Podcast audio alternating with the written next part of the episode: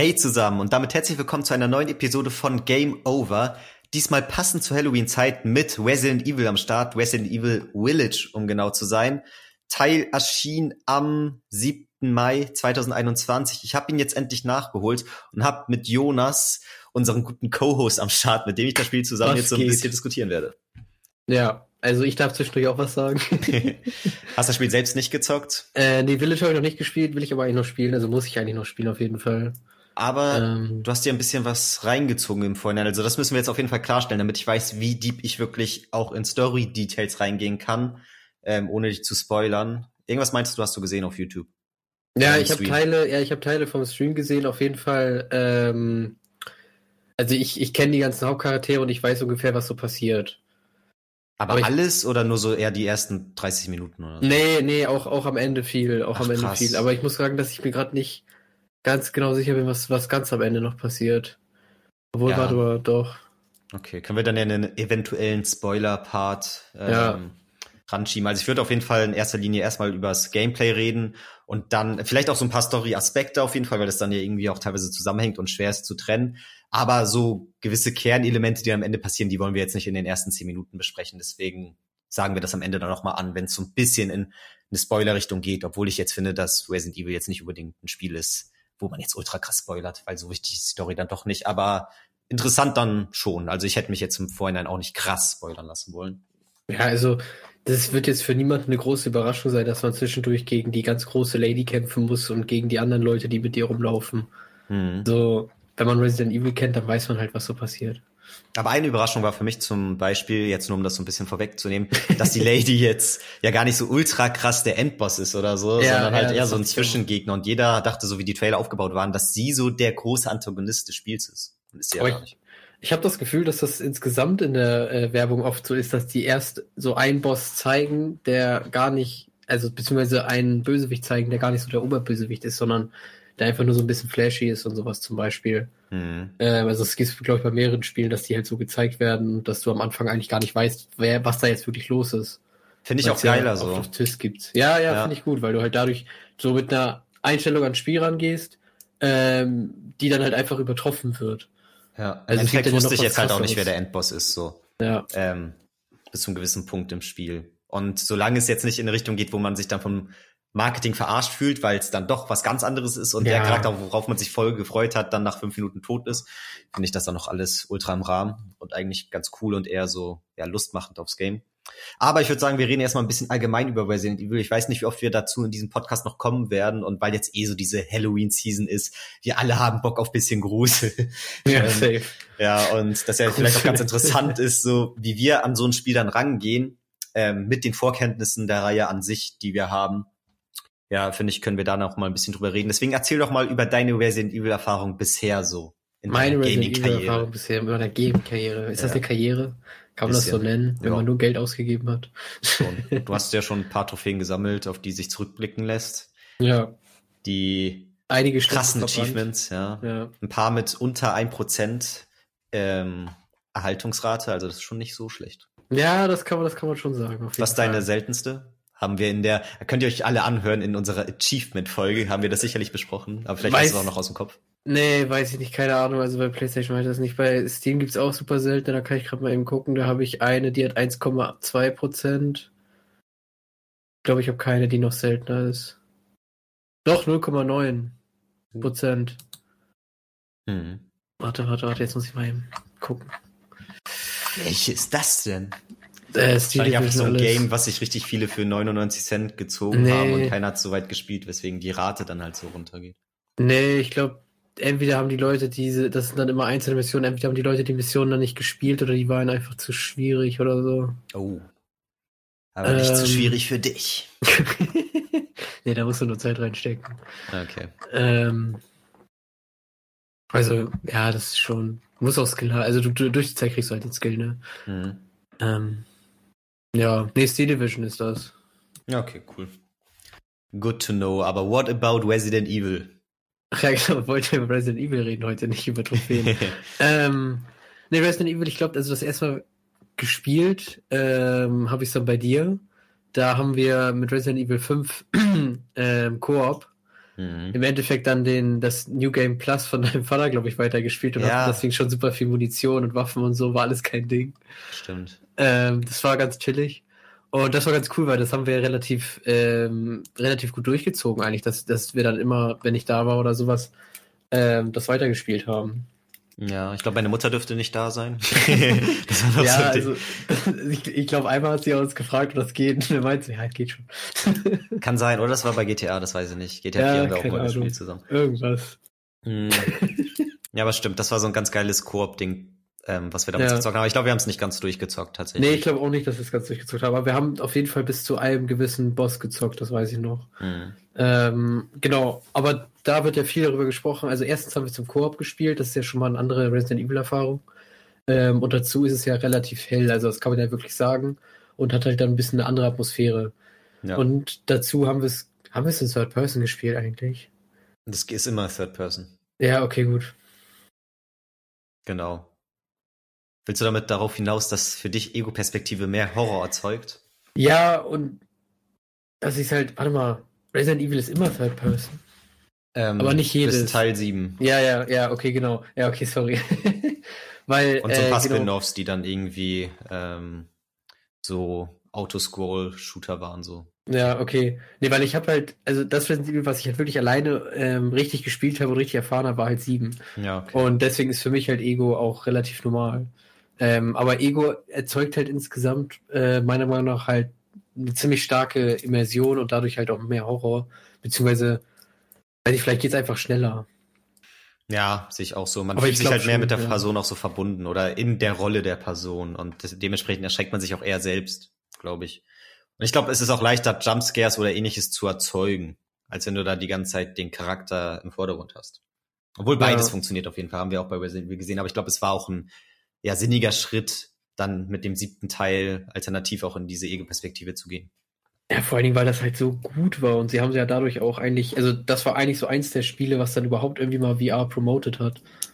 Ja, bis heute. So eins ne? der ganz großen. Ja, das, das ist halt mega krass. Das wundert mich nämlich auch so ein bisschen. Ich dachte, okay, die können das und deswegen machen sie Village jetzt auch als VR-Spiel, aber das hat tatsächlich keine VR-Unterstützung. Soll vielleicht noch im Nachhinein folgen. Irgendwas habe ich da mal gehört, aber das finde ich so ein bisschen schade, dass man mit sieben gesehen hat, es geht eigentlich und es ist gefühlt eins der wenigen Spiele mit Half-Life Alyx, ähm, wofür sich VR wirklich lohnt, auch so als Spieleerfahrung abseits von so Gimmick-Aktionen so. Und ja, dann wird das jetzt nicht mal wirklich weiter krass gefördert. Das zeigt halt auch so ein bisschen, dass VR momentan auf der Stelle steht. Ne? Aber ja, ja, da ist irgendwie so, die sind immer noch in dieser Phase gefühlt, wo man sagt, okay, wir müssen gucken, was das kann und ob die Leute das wollen. So, und weiß nicht, was meiner Meinung nach kann man halt ganz gut sehen, dass die Leute da schon ein bisschen Bock drauf haben. Ähm, aber das Problem ist einfach, dass sie da einfach nochmal eine bessere Alternative bringen müssen, beziehungsweise halt irgendwie was, ja, was ein bisschen einfacher ist. So, dass du halt eine vernünftige Immersion hast, dass du halt vernünftig spielen kannst, ohne dir direkt ein 5000 Euro Set aufzubauen. Ja. Weißt du, noch mit so einer La Laufmatte oder so ein Scheiß, weißt du? Ja, das ist halt das Ding, weil eins der VR-Spiele, die ich wirklich mit am interessantesten finde, ist halt Half-Life. Dafür brauchst du aber erstmal einen Baba-PC und halt irgendwie eine HTC Vive oder so. Und das sind ja dann erstmal wieder Preissphären, wo du dann auch erstmal hinkommen musst, was echt nicht so einfach ist. Obwohl ich finde halt, wie gesagt, wie das alles da funktioniert, mit am inter interessantesten, zumindest so mal zum Ausprobieren. Und dann halt noch Resident Evil 7, was ich rein theoretisch spielen, also in VR hätte spielen können bei meinem Vater und auch mal ausprobiert habe, mhm. aber da dann auch sagen muss, die PlayStation VR auf der PS4 zumindest mit dem jetzigen technischen Stand, da merkst du halt auch, dass es noch nicht so mega ausgereift ist. Du siehst so leichte schwarze Rahmen drumherum. Du ähm, merkst, dass die Grafik bisschen schlechter ist, als wenn du das Spiel einfach so auf dem Fernseher spielen würdest. Hast es dann aber auch einen Millimeter vor deinen Augen. Und ja, man muss schon gut reinkommen, damit einem nicht schlecht wird und du das dann wirklich auch gut durchgezockt bekommst. Also ist natürlich auch eine Typsache, aber dann so einen richtigen krassen Ego-Shooter auch mit teilweise hektischen Bewegungen und so, dann wirklich durchgehend an so einer Brille, wenn du das vorher noch nie gemacht hast, das ist erstmal so, da muss der Körper erstmal drauf klarkommen, so bei vielen zumindest. Mhm. Ähm, und viel mehr Spiele gibt's halt auch nicht, die interessant sind. So, schwierig. Genau, das ist halt noch ein Problem dazu. Also es gibt halt so zwei, drei, es gibt halt zwei, drei so richtig hochwertige AAA, ähm, aber dann kommt da halt nicht mehr viel anderes oder dann wird auch nicht viel angekündigt und deswegen stirbt das halt ein bisschen. Mhm. Ja. Aber ich glaube, wir sollten zurückkommen auf Resident Evil, ja. wo wir äh, drüber gesprochen haben. Genau, also im Endeffekt, ich habe mit 5 angefangen, so, das war aber für mich dann eher ein Shooter als ein Horror-Game, muss ich sagen. Ähm, halt ein bisschen so ein ekliger Shooter, so. Ähm, und dann kam halt Resident Evil 6, das habe ich ja gar nicht gespielt, das war halt für mich nur die Blowjob-Giraffe. So, ähm, ja, im auf Cover, Ahnung. für die, die es nicht wissen. Genau, da soll man sich mal das Cover angucken und dann an eine, an eine Giraffe denken, die einen Blowjob bekommt. Vielleicht sieht man es nicht direkt, aber kurz drüber nachdenken. Mhm. Auf jeden Fall, äh, das soll halt so mega scheiße gewesen sein. Ich habe es nie gespielt. Hast du es gespielt? Ja, angezockt, auf jeden Fall. Angezockt. Das war halt dieses Komische. Bei Resident Evil 5 ähm, ging ja schon viele Leute so in die Richtung, dass sie meinten, das ist denen nicht mehr gruselig genug, das geht ihnen zu sehr in eine actionreiche Richtung. Und das haben ja viele kritisiert und es ist im Endeffekt wahrscheinlich auch so. Ich finde Resident Evil 5 noch einen sehr guten Teil. Es ist vielleicht nicht ein gutes Resident Evil im Kern von dem, was viele Leute an Resident Evil mochten in den vorherigen Teilen, aber es ist für mich trotzdem ein guter Action-Shooter so und vor allem ein geiler Koop-Shooter. Da gab es nicht so viele Alternativen ähm, in der Konsolengeneration. Deswegen, das war erstmal richtig nice. Und dann sind sie aber mit Resident Evil 6, wo ich dann eigentlich schon am Punkt war, wo ich dachte, okay, sie haben sich die Kritik bei dem fünften Teil zu Herzen genommen und gehen wieder so ein bisschen mehr in die Oldschool-Richtung, bisschen mehr Grusel, bisschen mehr Horror. Aber es war das komplette Gegenteil. Das war nochmal 5000 Schippen drüber über Resident Evil 5. Es war komplett Action, es war gar kein Horror mehr. Du hast irgendwie drei Charaktere oder so. Du hast Leon, du hast, glaube ich, Chris, Redfield halt und mhm ja noch irgendeinen, der extra in dem Teil, glaube ich, erfunden wurde. Und wahrscheinlich danach schaltest du noch mal zwei extra Episoden frei oder so. Ja, du hast auf jeden Fall, glaube ich, noch eine Frau gespielt irgendwann, oder? Kann auch sein, weiß ich tatsächlich gerade nicht mehr so. Und dann fängt, ich weiß nicht, ob man am Anfang schon entscheiden kann, mit wem man anfängt oder ob man immer mit Leon anfängt. Ich habe so ein bisschen den Leon-Part gespielt und es ist, es ist zu sehr drüber so. Es geht zu sehr in Action-Richtung mit dann auch teilweise Quicktime-Events und so, hat irgendwie alles nicht so zu Resident Evil gepasst. Also ich glaube Teil 5 und ich auch die vorherigen Teile hatten teilweise Quicktime-Events, aber das jetzt ging schon in so eine weirde Richtung, wo du wirklich gemerkt hast, okay, da, das ist wie so ein Actionfilm, aber kein geiler, so weißt du. Ja, ja. Und dann habe ich es auch nicht wirklich weit gespielt und ist aus meiner Sicht der schlechteste Resident Evil Teil, den ich gespielt habe, so. Muss okay. ich tatsächlich sagen. Und vorher hatte ich noch meine erste Resident Evil Erfahrung so, war Teil 4. Den das, das ist tatsächlich ganz witzig. Den hat mein Vater damals gespielt auf der PlayStation 2. Der ist ja tatsächlich das ist ganz interessant. Viele wissen das nicht. Das ich auch weiß gar nichts über Teil 4. Ich muss jetzt mal googeln. Ja, das ist ja mit der beliebteste, ne? Okay, ähm, muss ich mal gucken. Leon, das ist so der erste, der diese Third-Person-Perspektive in die Resident Evil-Reihe gebracht hat. Weil alle vorher hatten ja immer diese festen Kameraperspektiven, als mhm. hättest du da irgendwie so eine Sicherheitscam irgendwo in der Ecke des Raumes. Genau. Und dann kannst du deinen Charakter dann drin nur so rumbewegen. Finde ich mittlerweile sehr schwer gealtert. Also ja. ich habe die auch teilweise angezockt, dann irgendwie mal ein Remake vom ersten Teil oder auf dem DS oder so. Ähm, auch eine alternative Version. Hat man dann mal probiert, aber finde ich heutzutage sehr schwer zu spielen. Das erinnert mich immer so ein bisschen an das Problem, was ich auch mit den 2D-Teilen von GTA habe, in der Top-Down-Perspektive. Damals mhm. sicherlich revolutionär und mega gut, aber wenn du damit nicht aufgewachsen bist, sehr schwer im Nachhinein reinzukommen ja. und das auch so zu fühlen. Ja, also das ist, glaube ich, dann wahrscheinlich ähnlich wie ähm, für viele irgendwie dann die Gameboy-Spiele, die wir gespielt haben von damals oder sowas. Oder wenn du dir jetzt halt äh, vielleicht, keine Ahnung, irgendeine Pokémon-Generation zwischendurch anguckst. Mhm. So, wenn du damit nicht aufgewachsen bist und schon immer irgendwie auf deinem Handheld so krasse Grafik hattest, dann, oder halt dein Handy kennst und so, fragst du dich halt, was halt so beim ersten DS halt los war. Ja, ja. Genau das. Also es ist auch schwierig, dann sich mit der Grafik teilweise noch so zu identifizieren und ja. klarzukommen und so. Auf jeden Fall war Resident Evil 4 dann der Teil, der diese Third Person so in dem Stil, wie es dann in den nächsten zwei Teilen war, also in den nächsten zwei Hauptteilen halt etabliert hat und hat das mega gut gemacht. Also für viele ein richtig, richtig tolles Spiel ist, was ich gerade anschneiden wollte, tatsächlich ursprünglich für den GameCube erschienen, als zumindest für eine gewisse Zeit Exklusivtitel also das ist wirklich krass. Das haben wir, glaube ich, auch in unserer GameCube-Episode gar nicht erwähnt. Ähm, geht doch so ein bisschen an der Zielgruppe, obwohl wir haben da ja auch in der GameCube-Episode gesagt von unserem Podcast, dass die GameCube-Zielgruppe damals wohl eher Core-Gamer war oder halt ja. Kinder. Und dann diese Core-Gamer ging das natürlich wahrscheinlich schon, aber es war auf jeden Fall auch sinnig, dass es dann im Nachhinein auch noch für PlayStation 2 rausgekommen ist, weil ich glaube, da wurde es dann auch erst so richtig erfolgreich. Und auf der Konsole hat dann auch mein Vater gespielt. Und da weiß ich noch, dass er kurz vorm Endboss war. Und kurz vorher ich habe das jetzt nicht so intensiv mitbekommen damals, äh, wie er es gespielt hat, weil da war ich auch zu jung, um da wirklich da das mit anzusehen. Ja, mit anzusehen. Ja, ja. aber da war dann so ein Schieberätsel, wo du so verschiedene Blöcke hast, die ähm, stell dir so ein 6 mal 6 Raster vor, wo dann, glaube ich, eine Lücke ist und dann kannst du diese Quadrate immer so hin und her schieben und das muss dann irgendwie so ein Bild ergeben oder so. Mhm. So ein Ding war das, glaube ich. Und da kam er dann irgendwie nicht klar und hat es irgendwann nicht hingekriegt und war so ein bisschen genervt. Dann habe ich mal den Controller in der Hand genommen und das so ein bisschen versucht, habe es dann irgendwann hinbekommen. Das war so mein erstes krasses Achievement in einem Ü18-Game. Mit 10 oder wie alt ich da war. Keine ähm, ja, und kurz danach kam, glaube ich, auch schon der Endboss. Und dann habe ich selber das Spiel irgendwann mal für die Wii gespielt. Weil das Spiel gibt's auch für Wii, kam dann da, also das Spiel gibt's gefühlt für jede Konsole, seitdem es existiert. Also es wird ja für alles remastered und so, weil es mhm. halt auch so mega beliebt ist. Und auf der Wii fand ich tatsächlich auch nochmal ganz geil, weil ich diese ja, Point-and-Click-Steuerung oder allgemein halt mit dem, nennt man das, mit dem Sensor, mit von der Wii-Fernbedienung damit zielen, konnte ich tatsächlich ganz gut. Also ich finde, das kommt sehr, geht sehr gut von der Hand, wenn man sich da einmal so reinfuchst und eigentlich kann okay, man damit genauer zielen als mit dem Stick, meiner Meinung ja. nach, wenn man da drin okay. ist.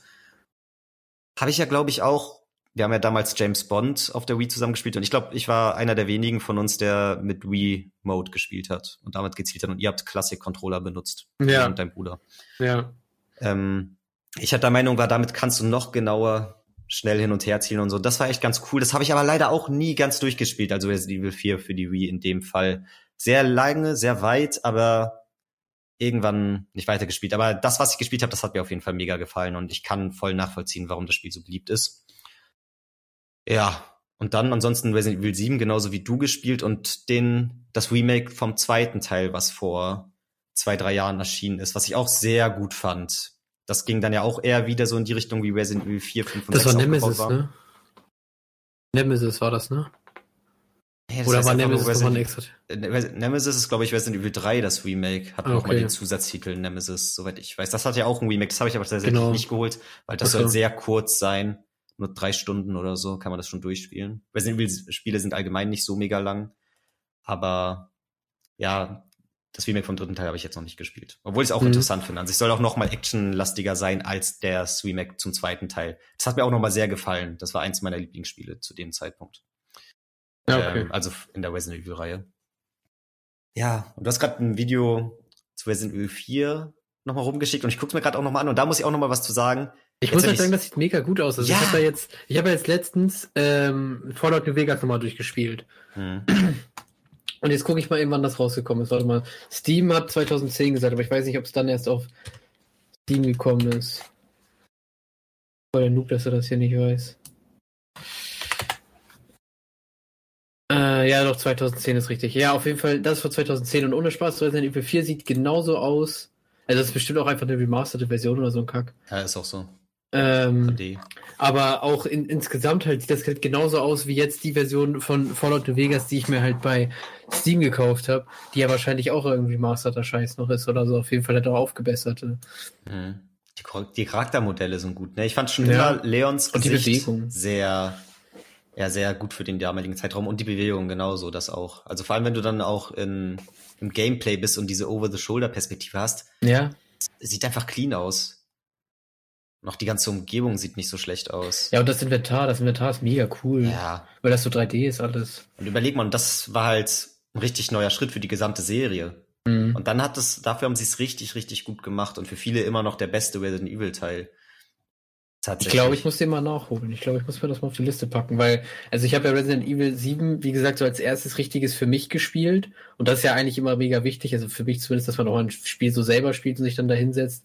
Dann weiß man halt, okay, äh, das hat einen richtig gehuckt und so, man hat da Bock drauf. Auf jeden Fall, was wollte ich gerade erzählen? Dass du viermal nachholen willst. Ja, genau, dass ich vier nachholen will, weil mit sieben bin ich halt wirklich richtig gehuckt worden dann. Also ich habe es gespielt und ich war halt richtig hooked. Ich habe da richtig Bock gehabt. Also ich, ich müssen auch gleich noch kurz darüber reden, wie geil einfach Resident Evil 7 ist, wie gut dieses Spiel einfach ist. Mhm. Ähm, und ich bin halt richtig hooked und deswegen bin ich halt auch so überzeugt, beziehungsweise will ich halt eigentlich nächstes Jahr dann wahrscheinlich irgendwie im Summer Sale oder so mir halt acht holen und dann äh, im Sommerloch einfach Resident Evil 8 nachholen nochmal. Schön ja. nachts dann irgendwann, immer wenn es dunkel ist oder so, zocken. Ja, fühle ich. Kann ich voll nachvollziehen. Hm. Und Resident Evil 2, das Remake dazu kann ich dir, wie gesagt, auch mega empfehlen. Also okay. ich glaube, das hat mir, es ist nochmal ein anderes Spiel als Sieben. Es ist schwer zu vergleichen, was ich im Endeffekt besser finde, aber es ist auch sehr nah dran. Ähm, das dann, glaube ich, so ein bisschen kommt auf persönliche Präferenzen an, was man da besser findet, aber das ist auch ein sehr, sehr gutes Spiel, was einen guten Mischmasch findet zwischen Action und trotzdem guten Horroraspekten so. Und mittlerweile mhm. kann man halt ganz gut auch diese, ich finde es ganz gut, dass Teil 2 und 3 nochmal geremaked wurden, weil du jetzt halt diese etwas veralteten Spiele vom Gameplay her von damals jetzt trotzdem so in, in einem modernen Stil hast und jetzt von zwei bis acht aufwärts kannst du eigentlich alles ganz gut spielen. Nur der erste könnte noch mal ein ordentliches Remake vertragen, meiner Meinung nach, auch in dem Stil. Weiß ich aber nicht, ob das noch kommt. Das wurde auch schon tausendmal geremaked, vielleicht ja. die auch so bisschen zu doof mittlerweile, keine Ahnung. Ähm, nee, aber hier, wie gesagt, mit mega gutes Spiel. Teil 2 hat mir auch mega gefallen. Teil 3 habe ich noch ausgelassen. Und dann kam 7. Können wir eigentlich auch direkt drauf eingehen? Ja, genau, dann lass direkt drüber sprechen. Ja, wann habe ich das eigentlich gespielt? Ich glaube vor vier, fünf Jahren. Ja. Ungefähr. Ich weiß nicht ganz, was, wann das rausgekommen ist. Ich habe es nicht direkt zu Release gezockt. Aber war mega gut. Also äh, war mega gut. ja, ich fand's nice, dass sie. Das war ja das Ding, gerade nach dem sechsten Teil, dass alle Leute vor vier so ein Jahren bisschen. Vor vier Jahren ist das rausgekommen. Okay, dann ja, habe ich doch relativ, also ich habe es im selben Jahr noch gespielt, ich glaube mhm. ein paar Monate später. Und weil ich habe letztens noch mal so ein Snapchat äh, Ding gesehen von vor vier Jahren, wie ich, also wo ich gepostet habe, meine Durchspielstatistik, so weißt du. Ah, okay, ja. Und das vor, vor in den letzten Monaten irgendwann. Und ja, das war ja richtig gut einfach allgemein für die Serie, weil nach Teil 6 hatte man schon fast das Gefühl, okay, die Serie stirbt langsam so ein bisschen aus. Die, ja, keine Ahnung, die Wurzeln sind nicht mehr so wirklich da, ähm, die ursprünglichen da zumindest wird da nicht mehr so gut drauf aufgebaut. Dann kam ja, glaube ich, sogar noch mal irgendwelche Multiplayer-Online-Dinger, die richtig gefloppt sind, die auf die keiner Bock hatte. Ich weiß auch gar nicht mehr genau, wie die heißen. Aber es war insgesamt irgendwie einfach nicht mehr so cool. Und dann kam mit sieben endlich ein Teil, der ja wieder darauf beruht hat, was die Fans richtig mochten. Und war das nicht sogar so, dass das indirekt mit diesem ganzen PT-Ding zusammenhing damals? Dass dann erstmal diese PT-Demo da war? Kennst du die noch? Ja, ja. Und die war ja auch in so einem Herrenhaus und an sich da hattest du, glaube ich, keine Waffe, sondern es war nur durchgerenne durch so verschiedene Gänge, die sich dann immer wiederholen und teilweise verändern sich Kleinigkeiten und so. War ja, glaube ich, das so ein Kojima-Projekt. Oder? Ich, ich weiß nicht, wer jetzt ja, das falsch war doch der Trailer zu Silent Hill. Zu neuen Silent Hills oder so. Ja, aber im Endeffekt kam ja kein Silent Hill. Ja, genau. Und dann kam aber Resident Evil 7 irgendwann und man hat das Gefühl, das beruht auf vielen Aspekten die PT damals so von der Demo her inne hatte. Also ich habe das Gefühl, im Endeffekt wurde das dann so entwicklertechnisch, sind vielleicht Entwickler davon dann zu Capcom rübergegangen oder so und deswegen ist das, ja, im Grundstein hat das auch Aspekte von Resident Evil 7 inne. So habe ich das zumindest verstanden in der gesamten Story, aber ich dir jetzt auch nicht zu viel drauf geben. das ist jetzt nicht nochmal ausführlich recherchiert im Vorhinein. Aber irgendwas also, war da. Also man kann ja auf jeden Fall, also man kann ja auf jeden Fall sagen, dass Resident Evil 7 inspiriert ist davon, weil du halt wieder dieses, ähm, ja, wieder halt so ein Herrenhaus hast, was aber eher nicht so krasses Herrenhaus ist, sondern ist halt eher so ein abgefucktes Bauernhaus mhm. in so einer sumpfigen Gegend in, wo war das, Louisiana oder so? Ja, kann sein. Ähm, und PT war ja auch eher so im Nichts, oder? Ja, du bist halt in der Villa. So viel passiert ja auch nicht. Das ist ja auch nur eine, eine Demo. Aber da meinten genau. ja auch viele so, oh, so ultra gruselig kann man eigentlich nicht spielen. Das war ja auch so ein Ding, dass das dann irgendwann aus dem Shop genommen wurde und dann so ähnlich wie bei Flappy Bird damals wurden Konsolen, die das noch installiert hatten, dann für richtig viel auf Ebay ersteigert und so ein Kram. Da war das voll genau. wertvoll, ein Spiel mit PT, äh, eine Konsole mit PT drauf besitzen.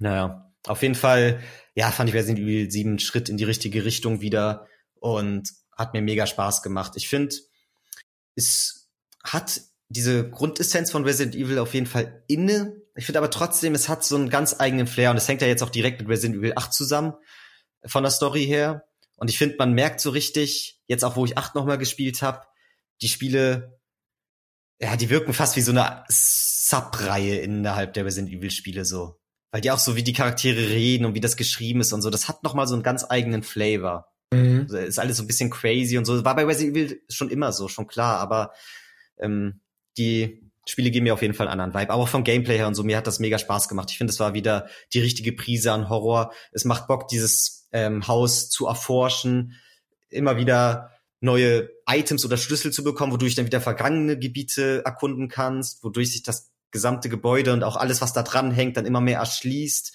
und mit dieser ganzen Familie, wie das aufgebaut ist, wie crazy das alles ist. Keine Ahnung, hat, hat mir damals mega Bock gemacht, aber bei dir ist es, glaub ich, Oma. sogar. Ja, ja, genau. Einfach nur die Oma. Die macht dich halt den ganzen, das ganze Spiel über fertig.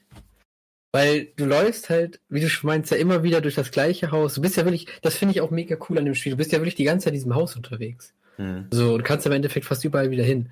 Ähm, und dann sitzt diese Oma ständig in dem Gang, aber immer wieder woanders, nachdem man dann irgendwas freigeschaltet hat oder irgendeinen kleinen Geheimgang wieder gefunden hat oder sowas.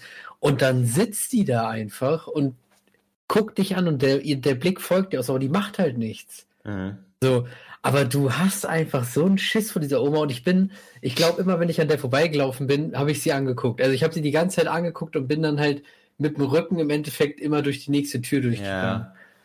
So bin ich halt durch die Gegend gelaufen. Ja, das Spiel erzeugt halt auch diese Atmosphäre einfach, dass du weißt, es könnte jeden Augenblick was passieren und deswegen, das ist ja auch das Geile, dass du nicht nur durch Jumpscares oder so gescared wirst, ähm, die ja viele Leute immer so ein bisschen cheap finden, obwohl ich finde, zu einem gewissen Anteil gehören die auch zu Horror-Games dazu. Also Ja, irgendwie so ein guter Jumpscare muss auch sein, mal, meiner Ja. Meinung nach. Aber auch, dass diese Atmosphäre einfach erzeugt wird, dass du irgendwie so richtig, ja, dieses unangenehme Bauchgefühl hast, wenn du da durch so einen Raum gehst und so denkst, fuck, es könnte gleich irgendwas passieren und allgemein einfach das ganze Ambiente dich abfuckt. So, und das hat das Spiel halt perfekt hinbekommen. Auf jeden Fall.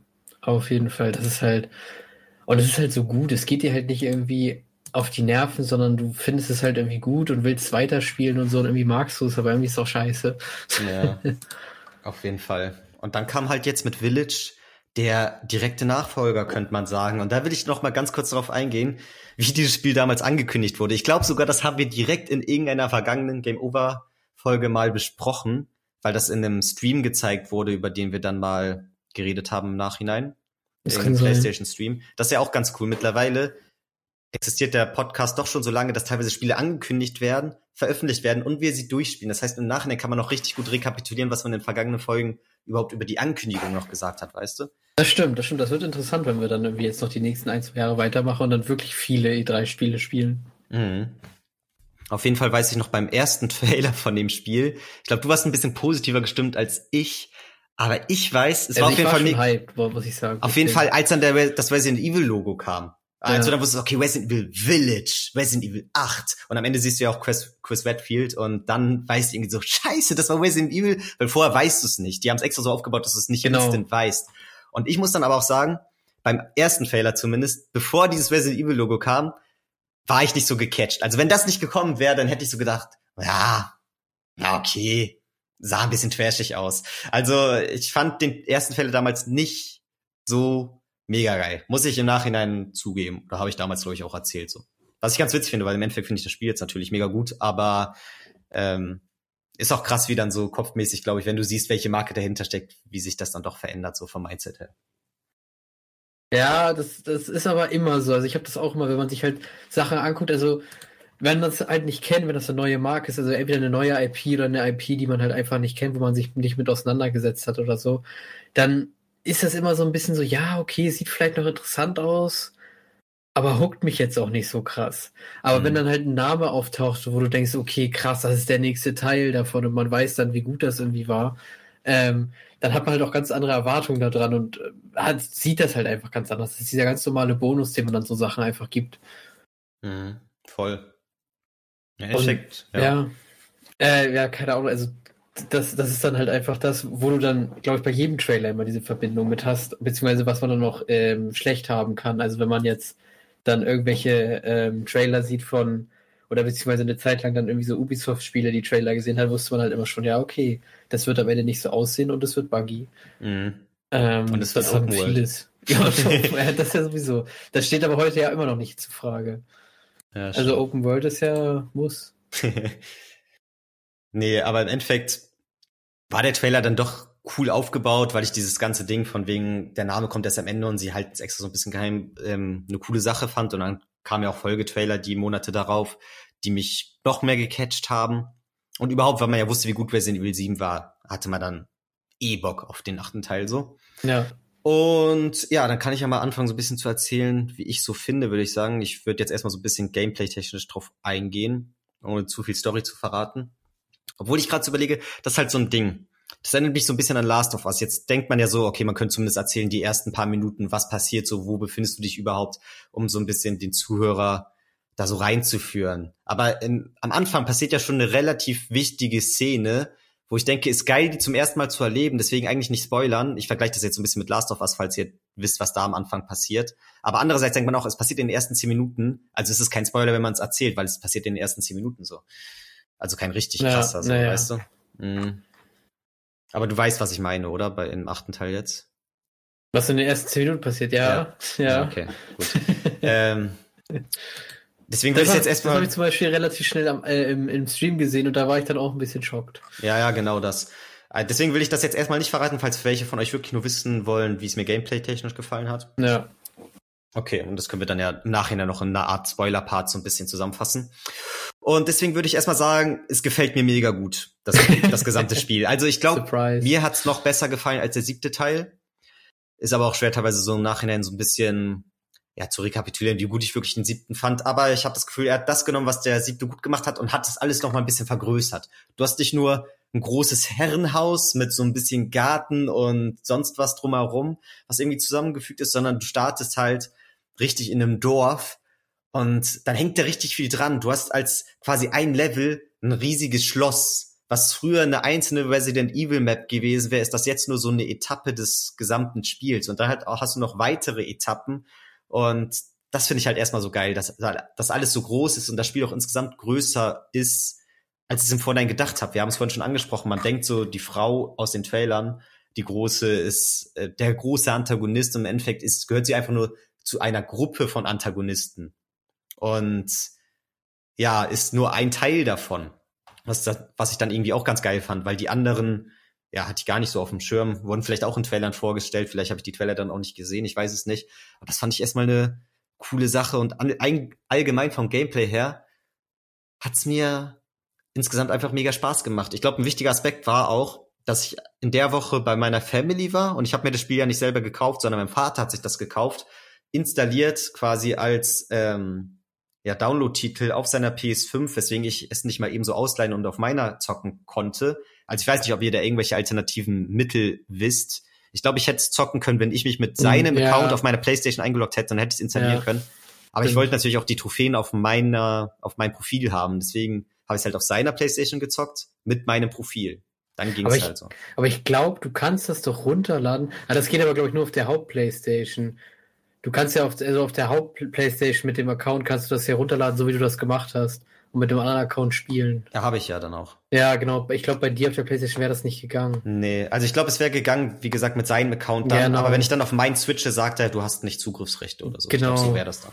Ähm, genau, deswegen hatte ich halt diese Woche, die ich da bei meiner Family verbracht habe, um das Spiel durchzuzocken. Und das ist irgendwie auch eine ganz geile Prämisse im Vorhinein, finde ich so, weil du weißt, okay, du hast jetzt die fünf Tage und da zockst du es auch durch. Und im Endeffekt habe ich es ja nicht mal fünf Tage gezockt, sondern ich habe das erste Mal am Montag gezockt oder so, Dienstag ein bisschen und am Montag und Donnerstag. Und Donnerstagabend war ich, war ich durch. Das Spiel ja. geht insgesamt knapp zehn Stunden, habe ich gebraucht. Ja. Ähm, Wo habe ich das Bild noch? Ich glaube, zehn Stunden reines Gameplay tatsächlich. Manchmal weiß man nicht, okay, vielleicht war ich eine halbe Stunde nebenbei im Pausemenü und das hat weitergezählt, aber meines Empfinden nach ziehen die, glaube ich, nur reines Gameplay und pausieren das dann, wenn du im Pausemenü bist. Und das war erstmal ganz cool, dass ich es so schnell am Stück durchgespielt habe, weil dann irgendwie die ganze Erfahrung irgendwie nochmal intensiver ist, meiner Meinung nach. Ja. Ähm, war ein wichtiger Aspekt. Und dann hat es einfach Bock gemacht. Ich mag dieses Ding, dass du ja, durch die verschiedenen Gebiete gehst, teilweise aber an gewissen Orten nicht weiterkommst, dich schon so ärgerst, okay, warum komme ich da nicht weiter? Komme ich da vielleicht schon weiter und es fehlt mir einfach nur? Oder kriege ich da erst ein Item später, womit ich dann zurück kann, um da weiterzugehen? Und irgendwie hat so einen geilen Flow, dass du immer wieder neue Gebiete erreichst, da neue Items, Schlüssel oder sonstige Türöffner oder andere Gerätschaften freischaltest, um irgendwo anders weiterzukommen, was ich eben auch schon bei Resident Evil 7 gelobt habe, aber hier mhm. noch mal viel größer.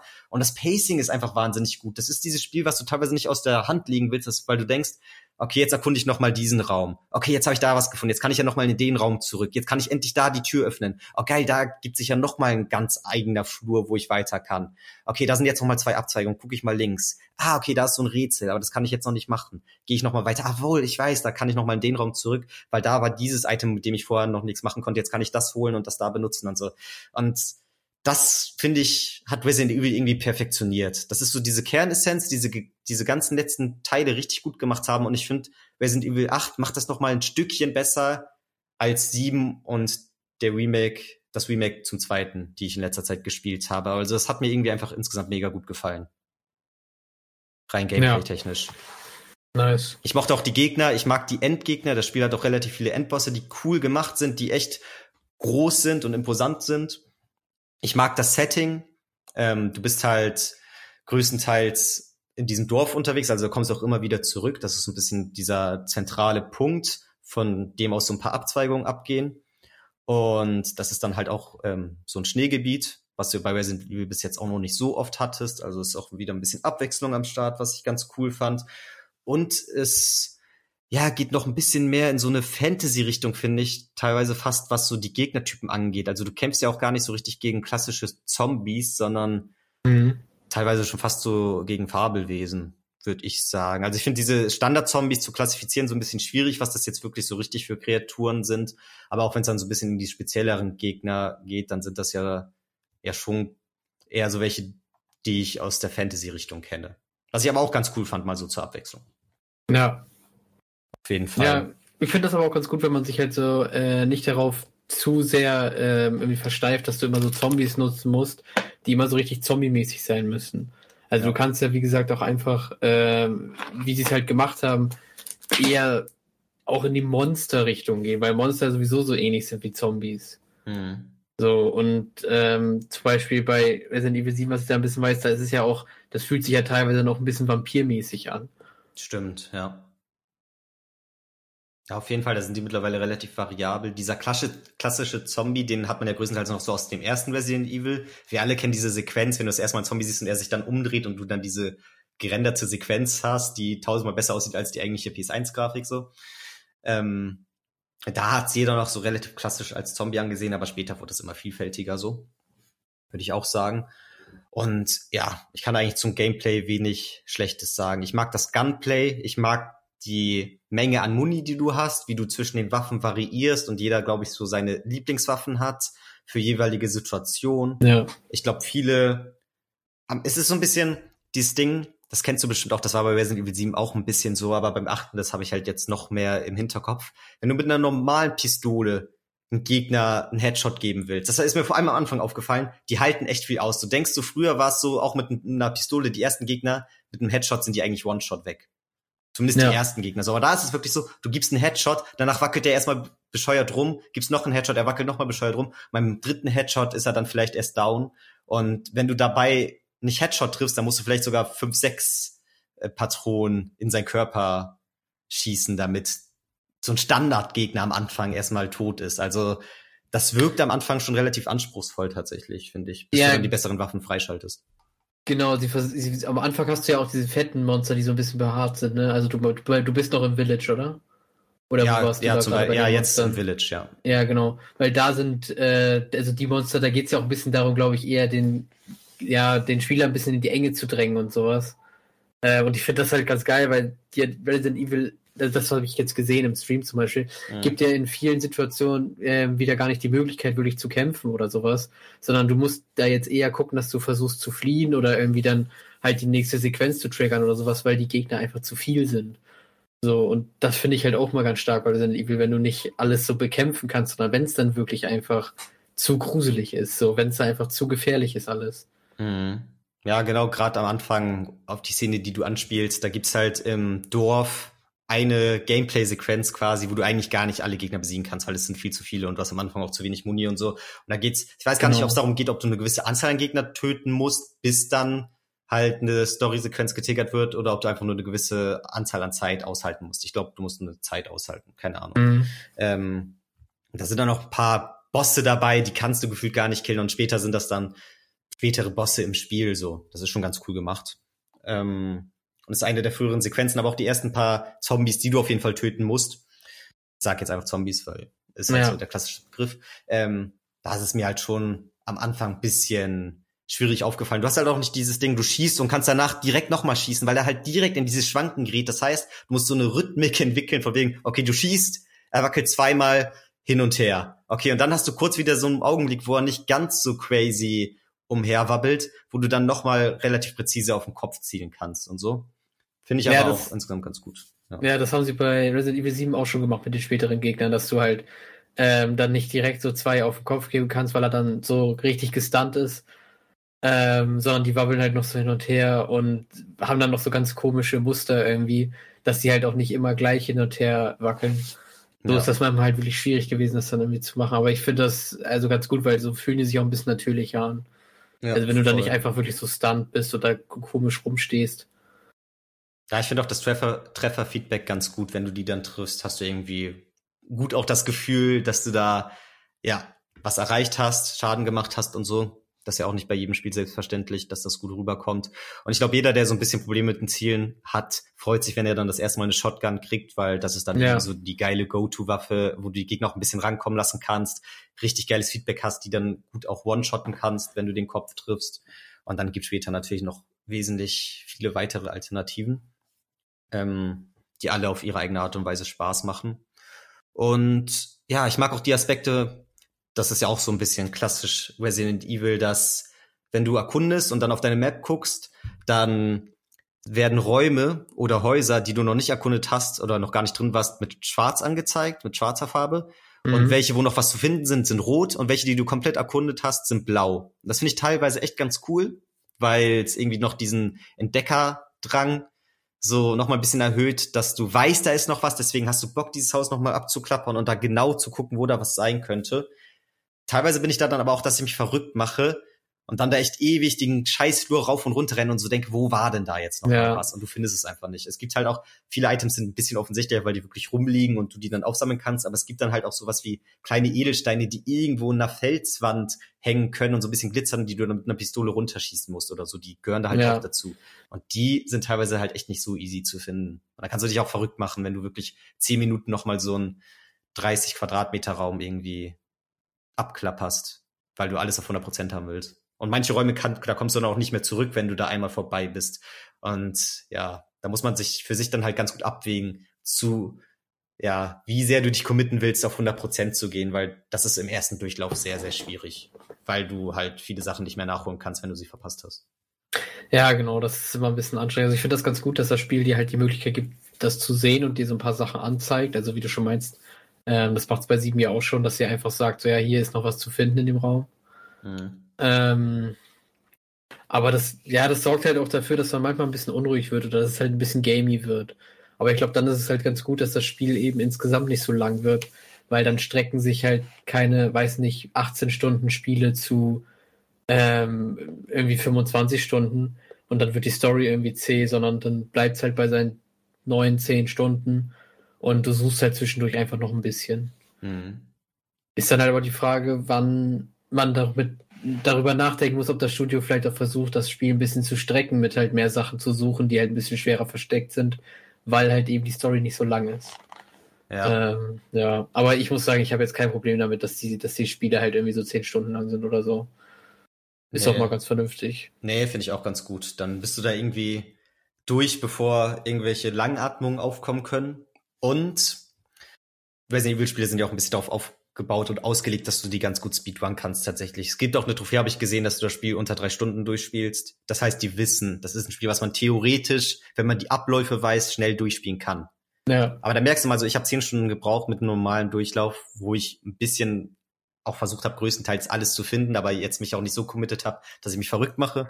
Und ja, da merkst du halt so den Unterschied. Wie krass ist das dann doch ausmacht, ob du schon weißt, okay, wenn ich da durch die Tür will, muss ich erstmal dahin, um da den Schlüssel zu finden. Und den Rest des Dorfs kann ich eigentlich ignorieren, weil da sind nur Goodies, die ich nicht brauche, so. Zum Beispiel. Ja. Ja, genau, das, das ist halt eine Sache. Also ich glaube, wenn man wirklich weiß, wenn man das Speedrun will, dann geht das schnell. Das ist, glaube ich, ein gutes Spiel auch für Speedrun. Ja, und es ist auch ein Spiel mit relativ viel Replay-Value, weil das haben die dann ja. ja. auch immer von wegen, okay, du kannst die ganzen alten Waffen behalten, du kriegst nochmal extra neue Waffen, du hast unendlich Muni und so und dann macht es auch nochmal auf eine andere Art und Weise Spaß und du kannst dich auf andere Sachen innerhalb des Spiels fokussieren. so. Ja. Deswegen ist ja auch, so sagen. das Prinzip dahinter. Mhm. Gruseltechnisch kann ich sagen, fand ich es auch relativ gruselig, jetzt nicht extrem, aber es gab auf jeden Fall ein paar Etappen, die ja ich ein bisschen heavier fand als andere. Also ich kann ja mal auf eine einen Aspekt anspielen und gucken, ob du den auch gesehen hast. Es gibt nämlich eine Etappe im Spiel, wo du keine Waffen besitzt, wo mhm. du in so einem Haus bist und dann in den Keller gehst oder in den Keller fährst mit einem Fahrstuhl. Und das ist zu so einer Phase im Spiel, wo du vier verschiedene Items quasi einsammeln musst, um danach mhm. weiter zu gelangen. Und ein Item erlangst du halt in diesem Haus. Und da bist du dann irgendwann am Punkt, wo du alle deine Waffen verlierst und dann, ja, das so ein bisschen so ein Suchspiel wird, wo du dann so eine Puppe auf einem Tisch siehst die da, die allgemein ein bisschen weird aussieht, dann kannst du so ein bisschen an deren Arm drehen und ihr Auge kannst du bewegen und ihr Mund kannst du aufmachen und irgendwie siehst du, okay, da sind immer mal wieder Items und Hinweise, was ich als nächstes machen soll. Und dann, ja, passiert da ein bisschen was. Und das fand ich so eine der, ja, gruseligsten Etappen tatsächlich, weil du dich halt nicht wehren konntest, weil es allgemein sehr atmosphärisch aufgebaut war. Und, ja. Ist, ist das die Sequenz, wo man durch so eine Tür geht und dann, dann äh, regnet das? Also dann nee. wird Wasser aktiviert? Nee. Achso, okay. Ich glaube äh. nicht. Das ist tatsächlich. Mh, hm, ich kann ja sagen, weil es jetzt kein Spoiler ist, meiner Meinung nach, sondern es ist einfach nur ein Monster, was dich ja verfolgt. Aber in diesem Gebiet verfolgt dich am Ende so ein Babyfötus. So ein riesiger Babyfötus oder sowas. Und das Ach ist schon so, hardcore scary. Ja, so. doch, jetzt, jetzt, ich glaube, jetzt weiß ich, was du meinst. Ja, doch, doch, doch. Ich, ich war auch bei einer anderen Sequenz. Ja. Und dann sammelst du immer wieder neue Sachen, dann kriegst du da irgendwie so eine Filmrolle raus, dann kannst du die in dem anderen Raum abspielen, wo du weißt, okay, da war schon Abspielgerät dafür, dann genau. öffnet sich dadurch eine neue Tür, dann kriegst du da wieder neue Sachen und so. Und das fand ich echt ganz cool gemacht. Obwohl man da auch gucken muss, man darf, wenn man weiß halt, dass man keine Waffen hat, um sich zu wehren, dann weiß man auch, dass das Spiel das nicht ausnutzt, dass sie dir immer die Möglichkeit geben, irgendwie easy zu fliehen. Und wenn du das dann so zu sehr verinnerlichst, dann nimmt das ein bisschen was von dem Grusel weg weil du weißt, okay, die, die werden dich jetzt nicht überrennen und killen oder so, sondern die werden dir immer die Möglichkeit geben, wegzurennen. Aber insgesamt fand ich das von der Atmosphäre her trotzdem eine der gruseligsten Stellen im Spiel. Und auch vom Monster her, der war echt bisschen sehr weird. Allgemein ist das Spiel mhm. insgesamt teilweise sehr weird. So, muss ich sagen. Aber die Stelle kennst du.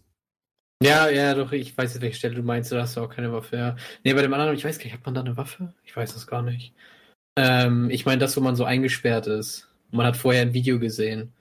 Ja, das ist in Resident Evil 7, oder nicht? Ja. Okay. Ja, ich rede ja gerade von 8. Ja, also, ja, stimmt. Ich war bei 7 gerade. Okay. Ähm, ich, ich, dachte, weil du mich so gefragt hast, äh, von wegen, ob, das, ob ich das halt auch kenne und alles mögliche. Deswegen war ich halt bei 7. So. Ja, weil ich, ich wieder. Ach so, okay. Ja, ich dachte als Video gesehen dann halt in dem Fall. Beziehungsweise als Stream. Ja. Ähm, ja, nee, das fand ich eine der gruseligsten Etappen auf jeden Fall. Ansonsten ein Aspekt, den ich noch ansprechen kann, damit euch das nicht passiert in einer gewissen Stelle im Spiel, wo man dann halt diese vier Items eingesammelt hat und so denkt, okay, jetzt geht's so vielleicht zum Endboss oder auf jeden Fall jetzt kommen wir bei den finalen Zügen im Spiel an. Da war ich dann halt beim Verkäufer, also es gibt auch diesen Verkäufer im Spiel, ähm, so ein fetter Typ, ich weiß gerade nicht mehr, wie er heißt, The Dutch oder so, keine Ahnung. Und, oder irgendwie sowas in die Richtung zumindest ein cooler Typ natürlich. Du kannst Sachen kaufen, kannst Sachen verkaufen, ist an sich immer schön. Ganzen Stuff, den du sammelst, ähm, verkaufen und da dann für andere Sachen ausgeben. Also das ist auch immer schön, den zu sehen so im Spiel, weil es Bock macht, sich da dann abzugraden ja. mit neuem Stuff. Und zu dem Zeitpunkt hatte ich halt richtig viel Cash, weil ich vorher auch ein paar coole Schätze eingesammelt hatte. Und dann dachte ich so, okay, jetzt sind wir eh fast durch. Wahrscheinlich gibt's keine neuen Waffen mehr im Game und so. Deswegen habe ich einfach alle Waffen, die ich hatte, bis zum Maximum abgegradet. Auch irgendwelche alten Pistolen, die man gar nicht mehr benutzt, weil man schon bessere Alternativen gefunden hat. Weil du hast, zwar, du hast halt immer vier Waffen so auf Kurzwahl über dein Steuerkreuz, aber insgesamt hast du mehr Waffen irgendwann im Koffer. Und dann benutzt du irgendwelche alten gar nicht mehr, weil es Alternativen gibt, die eigentlich in jedem Belang besser sind. Oder zumindest mhm. in den meisten wichtigen für dich. Und da habe ich trotzdem einfach alles geupgradet und voll viel von meinem Geld gewastet, weil ich vielleicht auch dachte, okay, vielleicht gibt es eine Trophäe, wenn du alle Waffen upgradest aufs Maximum oder so. Ja. Und dann spiele ich weiter und dann kommt doch noch mal eine relativ große Endetappe und du triffst diesen Scheißverkäufer auch nochmal und hat da zwei neue Waffen, die richtig arschteuer sind. Und dann konnte ich die, also ich konnte die dann noch kaufen, weil ich nochmal Stuff gefunden habe zum Verkaufen und so. Aber es wäre geiler gewesen, wenn ich nicht mein Geld so unnötig gewastet hätte im Vorhinein, weil dann hätte ich es noch cooler und effizienter für andere coole Sachen, die im Nachhinein noch gekommen sind, ausgeben können. Und das war so ein bisschen ätzend. Ja, okay, ja, fühle ich. Das ist immer ein bisschen scheiße, wenn man Waffen upgraden kann. Aber ich bin immer so, dass ich immer ein bisschen warte und ein bisschen vorsichtig bin bei manchen Sachen.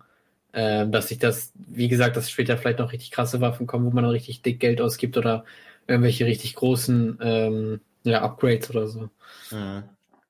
Und oft machen das die Spiele ja auch eigentlich ganz gut, dass sie dann immer so sagen, oh, bist du sicher, dass du alles eingekauft hast, was du willst? Weil könnte sein, dass wir uns nicht mehr wiedersehen oder sowas, weißt ja. du? Dann geben die so indirekt Hints von wegen, ja, jetzt ist wirklich das letzte Mal. Ja. Ähm, nee, das war so ein bisschen ärgerlich. Und dann gibt's ja auch noch die Möglichkeit im Spiel, die ganz cool ist, ähm, Gerichte irgendwann zu erstellen. Weil du hast auch Tiere im Spiel, die dann irgendwann auftauchen so, äh, beziehungsweise du kommst in Gebiete, wo du die dann findest. Hühner kennt man zum Beispiel von Resident Evil relativ oft. Früher konnte man die erschießen, hat man teilweise Eier bekommen, die man dann, mit denen man irgendwelche Sachen craften konnte oder so. Und in mhm. dem Spiel ist es dann halt so, zumindest bei den Hühnern ist es mir dann aufgefallen. Ich glaube, vorher hatte ich schon mal Fische gesehen oder so, habe mir aber nichts bei gedacht, dachte, die sind einfach, ja, die schwimmen da einfach im Wasser rum und haben keinen bestimmten Zweck oder so. Aber bei den Hühnern dachte ich mir dann schon so, okay, kill mal eins und guck, was passiert.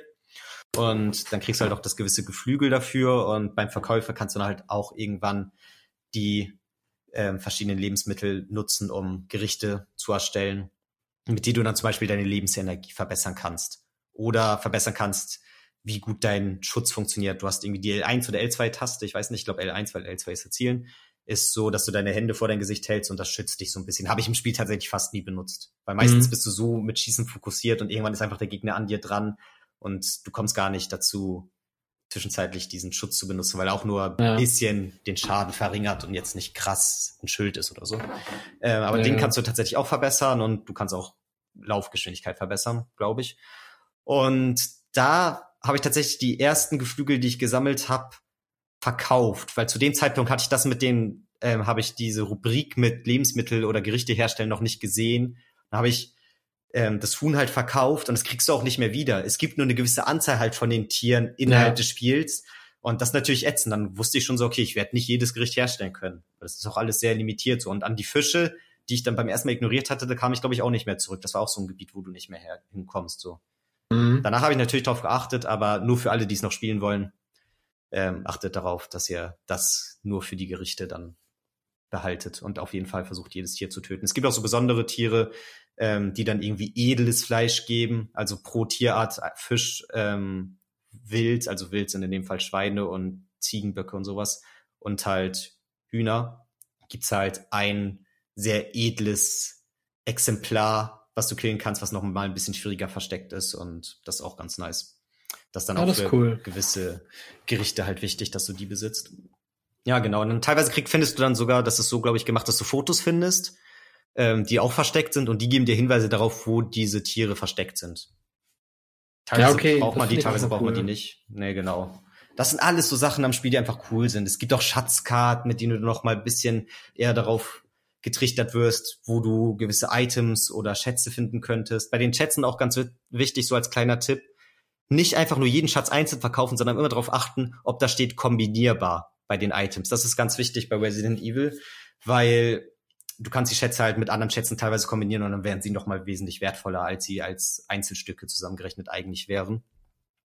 Also darauf immer achten. Und das ist ja allgemein auch so ein Ding bei Resident Evil, das kennst du sicherlich auch von Teil 7, dass man auf jeden Fall sich die Items öfter, also auch die Standard-Items, die für die Story relevant sind, öfter in der Detailansicht ansehen sollte.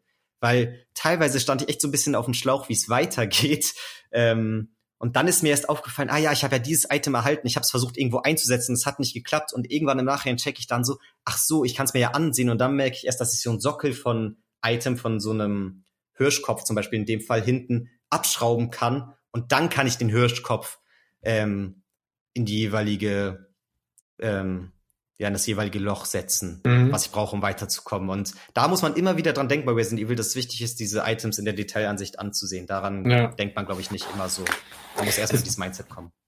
Das finde ich eine ganz schöne Sache bei Resident Evil. Also das ist bei 7 auch so genau, dass man sich halt viele Sachen angucken muss und dann halt damit Sachen auch machen kann, beziehungsweise dann liest man da irgendwas drauf oder so. Mhm. Ähm, und das ist einfach eine schöne Sache, weil das entschleunigt dich auch so ein bisschen in dieser ganzen Sammelei. Also ich finde zum Beispiel auch dieses limitierte äh, Menü oder Inventar ist es ja, das limitierte Inventar bei Resident Evil eigentlich immer eine ganz schöne Sache.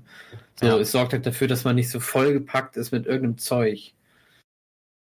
Ja, du sondern, musst dir halt einteilen, ne? Ja, genau, sondern man hat halt nur einen begrenzten, begrenzten Platz, so wie es ja in echt auch ist, halt man hat einen begrenzten Platz. Ähm, und da musst du halt gucken, was du mitnimmst, was hat man dabei, was ist das eigentlich, ist das sinnvoll, das hier dabei zu haben? Und deswegen finde ich zum Beispiel auch das Kistensystem bei Resident Evil immer eigentlich eine ganz coole Sache, dass man halt so ein Lager hat, wo man immer seine Sachen hinpacken kann, was nehme ich jetzt mit, was nehme ich nicht mit.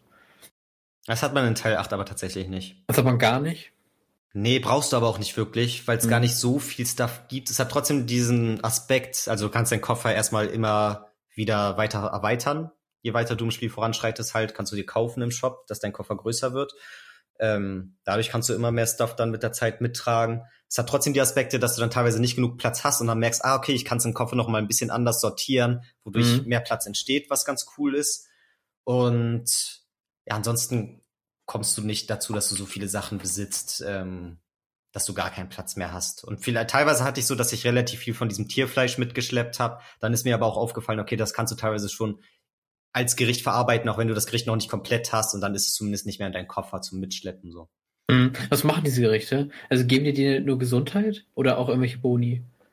Ja, halt ähm, Lebensenergie wird insgesamt besser. Ach so, okay. Ah, okay, ja. Heilung. Das. Ja, und das okay. ist dann halt quasi ein ja komplett, komplette Verbesserung deiner Stats. Mhm. Nicht nur so Heilung wie bei einem, ja, bei den Kräutern, Heilmitteln da, die man da immer benutzt und auch zusammen mach, äh, würfeln kann und so. Ja, ja, für schon Lebensleiste verlängert sich halt. Genau. Und ähm, was sie auch geändert haben, ich glaube, das war bei Resident Evil 7 noch anders. Bei Resident Evil 7, wenn ich mich nicht täusche, sonst musst du mich korrigieren, wenn du das noch weißt. Da war es, glaube ich, so, dass wenn du zum Beispiel ein Heilmittel erstellen wolltest, dass die Items dafür trotzdem Hauptitems waren, die mit im Koffer drin waren. Kann das sein? Weil bei 8 ist es ja, tatsächlich ja. so, dass diese Sachen eine eigene Rubrik darstellen, die gar keinen Platz im Koffer verschwenden. Dass du dann zum Beispiel irgendwie dieses, ja, keine Ahnung, Schießpulver oder so und ja, Kräuter und ja, was weiß ich, was du alles hast, genau. das sind alles einzelne Items, die du in einem anderen Menü dann kombinieren kannst, aber die nehmen keinen Platz im Koffer ein. Ja, genau. Äh, das ist bei ihr 7 halt noch anders, genau. Du, da hast du die alle noch im normalen äh, Inventar. Deswegen ist das da halt dann auch ein bisschen schwieriger eben. Ja. deswegen habe ich das auch gewundert, dass du halt keinen Space hast, das irgendwo zu lagern, okay. weil du eben diese ganzen Herstellungssachen ja nicht mit dir rumschleppen musst, dann, wenn du eben nur so begrenzten Space hast. Ja, nee, für ähm, hast du tatsächlich unendlich Platz quasi. Ja, okay, gut. Also sowas wie Schwarzpulver erinnere ich mich zum Beispiel, habe ich immer weggepackt oder halt ähm, so ein paar Medikamente oder sowas, die man dann nicht gebraucht hat. Ja. Oder wo ich halt nicht so viel von gebraucht habe. Ja, das war in dem Fall dann so Quality of Life Change, denke ich mal, den ich auch persönlich ganz gut fand. Aber ich fand den anderen Aspekt mit dem Einteilen und Planen auch nicht schlecht. Also hat beides seine Vor- und Nachteile. Mhm. In dem Fall hat es mir aber sehr gefallen. Und ja, ich glaube, das reicht fast, was das Gameplay angeht. Hat mir insgesamt sehr gut gefallen. Ähm, und ich habe eher, wenn dann Sachen zu bemängeln, so ein bisschen an der Story. Und das würde ich dann in so einem in Anführungsstrichen Spoiler-Part jetzt zum Ende hin besprechen oder anmerken, ohne jetzt zu detailreich drauf einzugehen. Also ihr müsst euch keine Sorgen machen, wenn ihr das Spiel vielleicht noch spielen wollt und euch das nicht so wichtig ist. Aber wenn ihr wirklich unvoreingenommen ins Spiel gehen wollt ähm, und euch die Story sehr wichtig ist, dann solltet ihr jetzt vielleicht abschalten, weil jetzt wird es ein bisschen ausführlicher, was die Geschichte angeht. Ist für dich auch okay, Jonas, oder? Ja, ja, klar, keine Ahnung. Okay, cool. Dann können wir mit, mit den Anfang starten, weil da war das erste, was, was ich ganz cool fand, weil es mich so ein bisschen überrascht hat. Ähm, du startest mit deiner Frau, Mia, die in dem Fall überlebt hat. Also es spielt nach einem guten Ende von Resident Evil 7. Damals konntest du dich ja entscheiden, tötest du Mia oder Zoe. Und es ist halt, ja, quasi nach dem Ende, in dem du Mia rettest und Zoe tötest. Beziehungsweise zurücklässt. Du tötest sie ja nicht aktiv, glaube ich. Mhm. Mm. Und euer Baby ist geboren. Ich glaube, zu dem Zeitpunkt von Resident Evil 7 war sie schwanger, oder? Mir, die Frau? Oder war sie noch nicht schwanger? Nee, die war noch nicht schwanger. Sicher, aber das Baby. Ich weiß es nicht mehr, weil das Baby halt auch insofern wichtig ist, dass man das Gefühl hat, es hat Sachen ja, aus dieser Zeit von Resident Evil 7 so mitgenommen. So. Sie und Ethan haben sich ja irgendwie super lang nicht gesehen. Ja, hast recht, hast recht, ja. Ja, dann wahrscheinlich geht es einfach nur darum, dass Mia irgendwelche Sachen in dieser Zeit mitgenommen hat, die sich aufs Baby beeinflussen könnten. Wahrscheinlich. Im Nachhinein. Denke ich mir mal. Also, also sie haben danach das Baby bekommen, aber es kann sein, dass sie noch irgendwas in sich hat von dieser damaligen Zeit, in der sie infiziert war, was sich aufs Baby übertragen hat. Das ist so ein bisschen Thema, worum sich Ethan auch Sorgen macht in den Anfangsminuten des Spiels. Und dann tatsächlich aus dem Nichts kommt der Trupp um Chris Redfield ins Haus gestürmt und killt Mia. Ja, ja, was heißt, die kommen ja gar nicht reingestellt und killen die, sondern das wird ja erstmal das ganze Haus durchlöchert. Ja, also stimmt, die, stimmt. Die, die, schießen ja erstmal blind ins Haus rein, du bist ja mit mir im Haus, willst gerade Abendessen und auf einmal ballert es durchs Haus. Du, also es wird ja wirklich richtig durchlöchert. Ähm, und dann weißt du halt nicht, was los ist. Mia wurde getroffen, Ethan halt nicht. Er hat es geschafft, sich hinzulegen. Mia ist halt tot. Man guckt ja Mia auch direkt an, glaube ich. Ähm, und dann kommen die auf einmal reingestürmt und machen alles fit und sind so, ja, okay, Target tot und holen das Baby raus. So. Ja, und ähm, also dann kommt Chris rein, dann weißt du erstmal, okay, da ist auch Chris Redfield, das heißt, das sind nicht genau. irgendwelche Bösen, sondern eigentlich die Guten, davon gehst du dann ja zu dem, äh, gehst du eigentlich aus. Ähm, Ethan ist komplett im Arsch. Und ja, mir liegt da, du weißt nicht ganz, ob sie hundertprozentig tot ist, und dann siehst du ja nochmal aktiv, wie Chris auf sie zielt und ihr nochmal einen Kopfschuss gibt. ja, genau. Also dann weißt du auch einfach so, alter Quiz, what the fuck's happening? Ja, genau. Ähm, Ethan verschonen sie aber.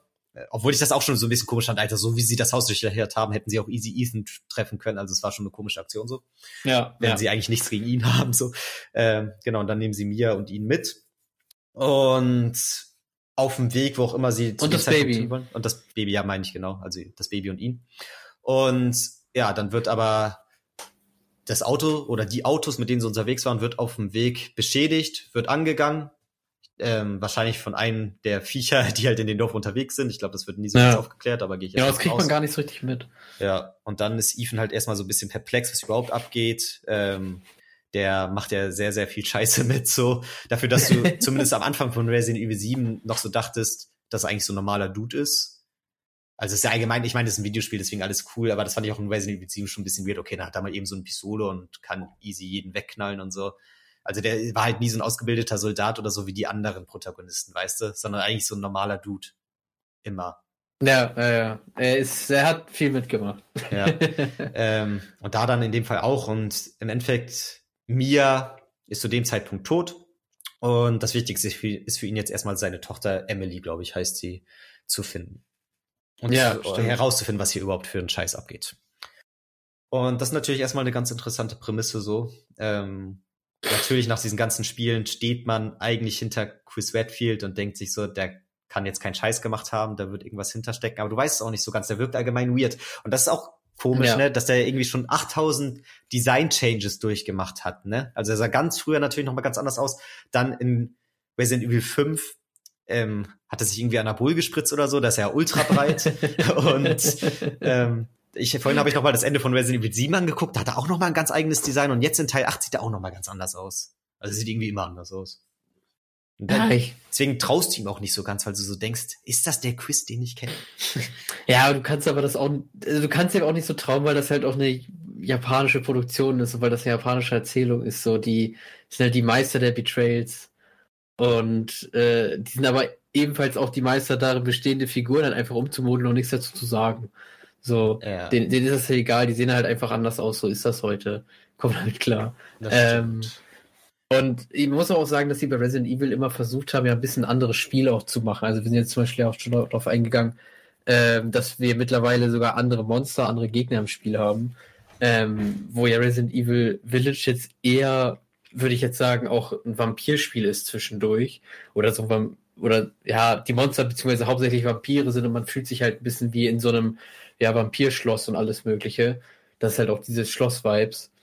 Ähm, versuchen sie immer ein bisschen so ein anderes Bild zu geben. Und ich glaube, das zeigt sich dann darin, wie halt zum Beispiel so Chris Redfield oder auch andere Figuren, die man häufiger sieht, dann halt aussehen in dem Spiel. Oder was sie dann zum Beispiel auch anhaben und so. Also ähm, ich glaube, das ist ja auch relativ absichtlich gemacht oder ähm, sind sich da bestimmt auf jeden Fall im Klaren drüber, dass äh, halt der Charakter jetzt, Ethan, im Endeffekt ein normaler Typ ist und deswegen ja auch normale Kleidung trägt. Und wenn du halt Chris Redfield spielst oder auch in Resident Evil 1 oder sowas, dann haben sie ja auch immer ihre Uniform an, wo immer das Kürzel noch draufsteht. Ich habe vergessen, was das Kürzel ist. Ähm, diese drei Buchstaben. Ja. Rescue irgendwas, bla bla bla Team, glaube ich. Weiß ich nicht, Special Rescue Team, irgendwie sowas. Ähm, auf jeden Fall ist das ja auch dann so eine ganz, ja, ganz anderes Feeling. Mhm. Und das versuchen sie, glaube ich, einfach mit, damit so ein bisschen dann auch, ja, immer darzustellen, dass es ja. immer ein anderes Spiel ist. Das stimmt. Es hat halt auch echt schon viele Design-Changes durchgemacht. Also ich finde auch, dass 7 und 8 ähm, insgesamt ganz schön anders aussehen. Ich finde, die vorherigen Teile, die haben noch mehr so diese Anime-Optik, meiner Meinung ja, nach. Ja. So wie so ein Leon aussieht. Ähm, das hat schon was teilweise von einem 3D-Modell eines Anime-Charakters. Und mittlerweile, ja, ist es nicht wirklich realistischer, sondern es, ja, ist einfach anders. Keine Ahnung, ich kann es nicht so ganz beschreiben. Also es ist jetzt nicht so, dass wir, als würden die sich da krass realistisch aussehen, sondern ja, die haben einfach einen eigenen Stil. Schwer zu beschreiben. Ja. So. Mm, ja, auf jeden Fall ist das so der erste große Aufhänger und insgesamt eine Sache, die mich halt so ein bisschen gestört hat, muss ich sagen. Wo ich dann auch schwer finde, im Nachhinein zu beurteilen, inwiefern das bei den anderen Resident Evil Spielen so war, ist, dass es alles schon sehr, also so surreal ist, dass du irgendwie gar nicht mehr so checkst, was abgeht. Ich finde dann auch, ich weiß nicht, ob es so ein bisschen an der deutschen Synchro liegt, die nicht ganz so gut ist, oder ob es allgemein so geschrieben ist und im Englischen genauso wäre, weil teilweise passiert so komische Scheiße, dem würden, werden die Finger abgehackt, dem wird eine ganze Hand abgehackt und ja. so. Und ich finde, so wie der darauf reagiert, ist teilweise so weird, ey. Ohne Witz, ohne Witz der sagt Ja, da also, gibt's ja auch schon Memes drüber. Ja, der sagt so ein, zwei Wörter, oh shit, oh nein, das gibt's doch jetzt nicht. Und so zehn Sekunden später ist alles wieder gut. Ja. Oder er sagt zumindest nichts mehr dazu. Und dann macht so viel Scheiße mit, dass du dir so denkst, what the fuck is going on? Das zieht mich teilweise so ein bisschen raus, weil es einfach schon zu übertrieben und komisch ist. Vor allem, weil ich ursprünglich davon ausgegangen bin, dass es eigentlich ein normaler Typ ist. Und dann, spätestens ab einer Stelle im Spiel, wo dir, ich glaube, das ist sogar von der Vampir-Lady, der ganze, die ganze Hand abgeschnitten wird.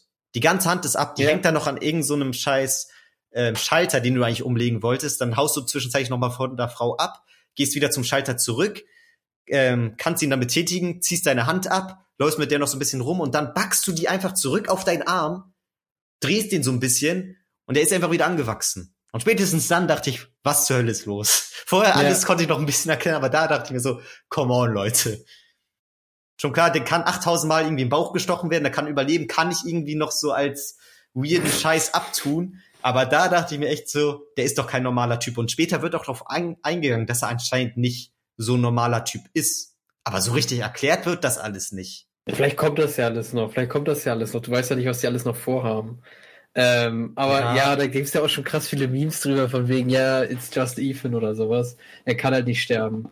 Ähm, das, das ist halt einfach so, keine Ahnung. Das muss halt einfach, glaube ich, auch so für das Spiel einfach sein. Du kannst es halt sonst nicht erklären und wie willst du sonst halt diesen Horror auch schaffen? Aber ich muss sagen, mich zieht das halt auch ein bisschen raus, weil das ja immer auch eigentlich in einer relativ realistischen Welt eigentlich passieren sollte. Also das soll ja eigentlich die Angst sein, dass irgendwo, weiß ich nicht, hier irgendwo in irgendeinem kleineren Dorf so eine Scheiße halt gerade einfach passiert und wir davon dann nichts mitbekommen. Ja. Ja, voll. Also ist so ein Zwischending, weil wenn ich dann so teilweise an alte Teile zurückdenke, weiß ich, dass da auch schon teilweise richtig weirde Scheiße abgegangen ist und irgendwie feiere ich das ja auch. Aber ich finde gerade in Bezug auf den Protagonisten finde ich es gut, wenn der darauf dann trotzdem menschlich und realistisch reagiert, weil wir sind ja in seiner Rolle, vor allem in dieser Ego-Perspektive, weißt du? Ja. Und gerade diese Ego-Perspektive verändert das halt noch mal krass, weil in den alten Teilen, da habe ich als Leon oder Chris Redfield gespielt. Die sehe ich auch als Leon oder Chris Redfield an. Aber in der, in diesem Spiel ist Ethan zwar auch ein eigener Charakter, aber irgendwie soll ich mich mit ihm identifizieren. Aber dafür hat er dann trotzdem ganz schön viele Charakterzüge, die später so ans Licht kommen. Er ist zwar so ein gesichtsloser Typ, man sieht nie sein Gesicht, aber deswegen soll, sollst du dich auch in ihn hineinversetzen. Aber dafür hat er dann doch ganz schön viele Background-Infos und ist jetzt nicht so ein namenloser Held oder so. Das ist so ein das, Zwischending. Ja, das finde ich halt auch irgendwie ein bisschen schwierig an Ethan. Also er soll ja eigentlich irgendwie zum Teil namenloser Held sein, so dass man sich selbst halt darauf projizieren kann. Andererseits geht's halt eigentlich um seine Life-Story. Ja. Und das ist halt ein bisschen schwierig, weil auch seine, weil halt die Vorstory auch relativ wichtig ist. bei eben seiner Life Story. Also es ist nicht so, dass man dann auch mit komplett neu startet oder sowas, sondern es ist einfach auch, dass der, ähm, ja, seine Freundin gibt schon länger. Es gibt einen längeren Grund, warum du dahin fliegst. Also Ethan selber kennt sie schon länger und er will sie, er will halt dahin fliegen, also wo Ethans Geschichte halt startet, Resident Evil 7. Er will mhm. halt zu mir hinfliegen, um halt das Leben zu führen, was er sich vorgestellt hat, so mit ihr und alles Mögliche. Und dann kriegt man ja auch viele von diesen Zetteln und alles Mögliche, die man halt noch lesen muss oder die Briefe, ähm, wo halt von dem Leben davor erzählt wird. Das heißt, du hast halt keinen blanken Helden, der in, in irgendeiner Welt startet und dann wird auch gesagt, der ist eigentlich relativ blank oder nichts wert oder was auch immer, war vorher ein Verbrecher, also scheiß drauf. Ähm, sondern es ist halt die Welt, in der er im Endeffekt auch dachte, dass er irgendwann groß wird und halt eine Familie aufzieht. Mhm. Also man spielt halt sein Leben. Ja, ja. Und zu dem Zeitpunkt klingt es aber alles noch so ein bisschen so, als könnte man sich damit identifizieren. Aber spätestens bei Teil 8 denke ich mir dann so, also auch im Laufe von Teil 7 schon, aber bei Teil 8 ist es dann spätestens an so einem ja. Punkt, wo du denkst, okay, eigentlich ist es nur noch Fantasy. Das ist auch so. Also ich glaube, man muss sich da auch ein bisschen verabschieden. So, du brauchst halt für die einzelnen Szenen ein bisschen mehr Horror, ein bisschen mehr ähm, ja, Slasher, so, sonst, sonst macht das halt keinen Sinn mehr, beziehungsweise sonst schockt das halt nicht. Ja, klar. Aber man, da, man muss sich dann halt davon verabschieden, dass der Typ danach dann halt die ganze Zeit durch die Gegend rennt, ohne zu schlafen, äh, mit einer richtig dicken Wunde, es wird nicht entzündet oder alles mögliche und am Ende kommt er wieder gut raus. Ja, klar. Weil im Endeffekt finde ich die Momente dann ja auch geil, wenn so eine Hand abgeschnitten wird. Irgendwie ist das dann ja auch immer ein cooler Moment und du merkst, wie krass eigentlich gerade dein Gegenspieler ist und so. Ähm, deswegen finde ich solche Momente ja auch cool. Es ist dann nur schwer in dem Setting, was sie da etablieren wollen, mit dem Charakter teilweise dann noch so abzukaufen. Ja. Und ja, du meinst, also wie gesagt, es wird ja auch dann versucht später so ein bisschen zu erklären, warum das alles so ist, ohne dass ich da jetzt zu sehr ins Detail gehen will. Aber ich glaube nicht, dass es in kommenden Teilen noch erklärt wird. Also die gesamte Geschichte kann ich so vorwegnehmen schon mal, ist jetzt nicht so komplett abgeschlossen. Die lassen sich da auf jeden Fall was offen, wie es weitergehen kann. Aber ob da noch mal konkret was zu Ethan später ähm, erklärt wird, glaube ich tatsächlich nicht. Und vielleicht habe ich auch irgendwelche Sachen nicht so ganz gecheckt im Nachhinein, aber ja, ich habe irgendwie das Gefühl, da wurde sehr viel einfach so gezeigt oder gesagt und dann musst du das einfach so hinnehmen, aber wirklich erklärt oder definiert, warum das so ist, wird's halt nicht. Und das finde ich dann so ein bisschen schade, wie halt zum Beispiel, okay, warum kann deine Hand einfach wieder raufpacken? Also sie liefern später halt so eine Erklärung, warum das so ist, aber ohne also sie sagen einen Grund, aber ohne richtige Erklärung dahinter, weißt du? Es ist ganz komisch. Mhm. Ganz komisch. Ähm, aber das ist auch relativ typisch, würde ich sagen, für äh, Geschichtserzählungen so aus Japan oder für Stories, die dann halt daher kommen oder ähnliche Produktionen. Mhm. Ähm, das ist einfach so ein bisschen so deren Art. Ja. Aber ich finde das eigentlich dann immer auch ganz erfrischend, wenn du halt äh, mal so eine neue Art der Geschichtserzählung hast, beziehungsweise einfach eine andere Art. Und die denken, glaube ich, einfach auch direkt schon dafür, dass sie Teil 10 und Teil 11 vielleicht immer noch mit Ethan machen wollen. Und da kann man halt dann gespannt sein, so wenn man die Story bis jetzt mochte, wenn man Ethan mochte, wenn man ja die letzten zwei Spiele mochte, dann ist vielleicht Teil 10, äh, Teil 9 ist es ja erstmal, ähm, die Fortführung und dann wird endlich ein bisschen mehr aufgeklärt oder sowas. Oder man spielt dann vielleicht einen anderen Charakter, der dann eben in Ethans Story und Ethans Leben äh, eindringt und dann wird ein bisschen was aufgeklärt und man erfährt endlich, was da eigentlich los ist. Das schon eher, wenn dann, gehe ich von aus, so wie der Teil jetzt geendet ist. Hm. Eine Sache wollte ich noch sagen, genau.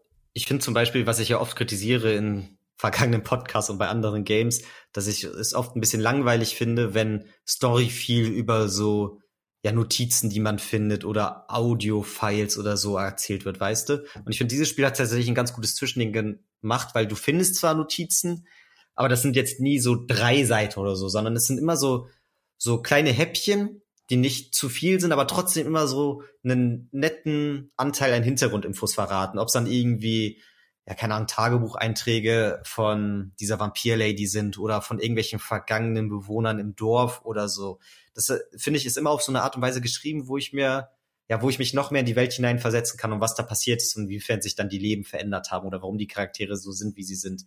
Also, obwohl ich das oft kritisiere, fand ich in dem Fall für mich zumindest für mein persönliches Empfinden eine gute Mischung, wo mir es sehr gut gefallen hat, wo ich das mit sehr viel Interesse durchgelesen habe. Mhm. Also ja, das, das muss ich aber auch positiv. Sagen. Das, das, das schaffen die immer ganz gut, äh, die Spiele, dass man da halt Bock drauf hat, sich das auch durchzulesen. Mhm. Da haben viele andere Spieler das Problem, dass das halt, äh, weiß nicht, einfach sich zäh anfühlt, beziehungsweise dann auch irgendwie einfach man irgendwann den Sinn nicht mehr sieht, sich diese Zettel durchzulesen oder die kleinen Nachrichten. Ja. Äh, weil einem das einfach nicht interessiert und das ist hier anders. Ja, genau. Sehe ich genauso. Und ansonsten bleibt eigentlich fast nur zu sagen, ich, ich finde das Spiel mega toll. Ich fand auch Endboss und alles echt gut gemacht, gut inszeniert. Auch relativ fordernd das Spiel, jetzt nicht zu schwierig, aber eine gute Mischung. Ich mochte viele kleine Rätsel, auch so alternative Rätsel, die viele andere vielleicht gar nicht sehen. Gab zum Beispiel ein Rätsel, wo du ja so in einem kreisrunden Raum bist, wo es rechts in den kleinen weiteren Raum reingeht, links und geradeaus, aber die Tore dazu sind versperrt oder zu den jeweiligen Schätzen, die darauf folgen würden, sind versperrt. Und in der Mitte hast du so eine Fackel und du kannst versuchen, die anderen Fackeln anzuzünden und rechts und links die Fackel kriegst du relativ easy angezündet, indem du quasi den Kronleuchter oder was das ist, auf den die Flammen platziert sind, hin und her schüttelst oder wackelst, dann geht das. Aber da hinten, die weitere Fackel ist zu weit entfernt. Und dann hast du da aber so einen endlosen Zombie-Spawner in so einem Loch, wo immer ein Zombie rauskommt. Dann musst du den halt mhm. zum Beispiel zum Feuer locken, damit der die andere Fackel anzündet und so. Das sind halt so kreative Sachen, weil das musst du sonst nie im Spiel wieder benutzen. Und in der Einstellung musst du halt erstmal drauf kommen, weißt du? Ja, das ist eine ganz gute Sache, was du gerade angesprochen hast, dass du das sonst nie wieder benutzen musst. Ähm, weil das nämlich voll oft in Spielen halt so ist, dass dir in irgendeinem einfachen Rätsel halt gezeigt wird, okay, es gibt halt eine Mechanik, die finden wir toll und die nutzen wir jetzt ein paar Mal. Löse erstmal das Rätsel und guck mal, ob du vielleicht irgendwann anders was findest, was ähnlich aussieht. Und das war Resident Evil halt auch ein bisschen anders, weil du halt ähm, dich umgucken musst und ganz oft halt überlegen musst, okay, ist das vielleicht auch noch ein Rätsel? Ist das vielleicht auch noch ein Rätsel? Weil du hast so ein, zwei Standardsachen, wie in jedem Spiel. Also zum Beispiel in sieben sind das diese Schattenrätsel. Mhm. Ähm, aber es kann immer noch sein, dass da irgendwo noch irgendwas ist, irgendein Zahlenrätsel oder Bilderrätsel oder was auch immer, wo du dich dann halt ähm, nochmal eindenken musst und vielleicht irgendeinen Gegenstand hinbringen musst, was dann halt nicht mal unbedingt dafür sorgt, dass du weiterkommst oder nicht, sondern hast du einfach noch ein paar mehr Kraut ähm, und dann vielleicht noch eine Special Munition oder sowas. Ja. Und das, ja, das Spiel schafft es halt einfach, dass es so viel Spaß macht, diese Rätsel zu lösen. Genau. Und dann ist es halt auch noch so ein, alternatives Rätsel, also so ein Rätsel, was du gar nicht machen musst. Weil es halt genau. in so einer Secret Area ist. Deswegen finde ich es da dann auch nochmal so gut, wenn es so ein bisschen anspruchsvoller ist und ein bisschen mehr mit Umdenken. Wenn das so ein Hauptding im Spielverlauf wäre, dann wäre es vielleicht ein bisschen zu anspruchsvoll, aber so finde ich es eine perfekte Mischung. Das kriegen sie echt ganz gut hin, wie du schon angesprochen hast.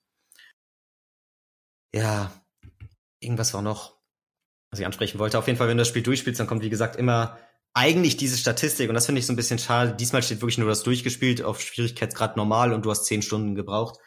Mhm. Und das fand ich so ein bisschen schade, weil gerade bei sieben fand ich es nochmal so interessant, als ich im Nachhinein gesehen habe, meine Statistik, und dann warst du auch durch. Und dann konnte man ganz gut die Statistiken vergleichen. Ich finde es komisch, dass es diesmal nicht so geht, also wie oft man gestorben ist und wie viele Gegner man gekillt ja, genau. hat und was man alles gefunden hat. Es gibt zum Beispiel auch wieder so, so Zie geschnitzte Ziegenböcke, die man ähm, erschießen kann oder mit einem Messer halt cutten kann, damit man die dadurch so einsammelt als Collectible. Und im Nachhinein weiß ich gar nicht, wie viel gab es eigentlich, wie viele von der Insgesamtanzahl habe ich eingesammelt, so wird dann irgendwo angezeigt. Oder ich habe es nicht gefunden, es war zumindest nicht im Title-End-Screen. Das finde ich halt so ein bisschen doof.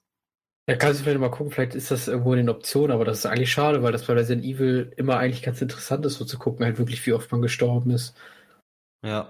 Und halt, welche Sachen halt noch fehlen und so. Ja, genau, da habe ich nämlich direkt so gedacht, okay, wäre cool, so im Vergleich zu sehen zu meinem Vater oder zu dir dann später, wenn du spielst und so. Fand ich eigentlich mhm. einen coolen Aspekt. Mal gucken, kann ich auch nochmal sehen. Und eine ganz witzige Story nochmal.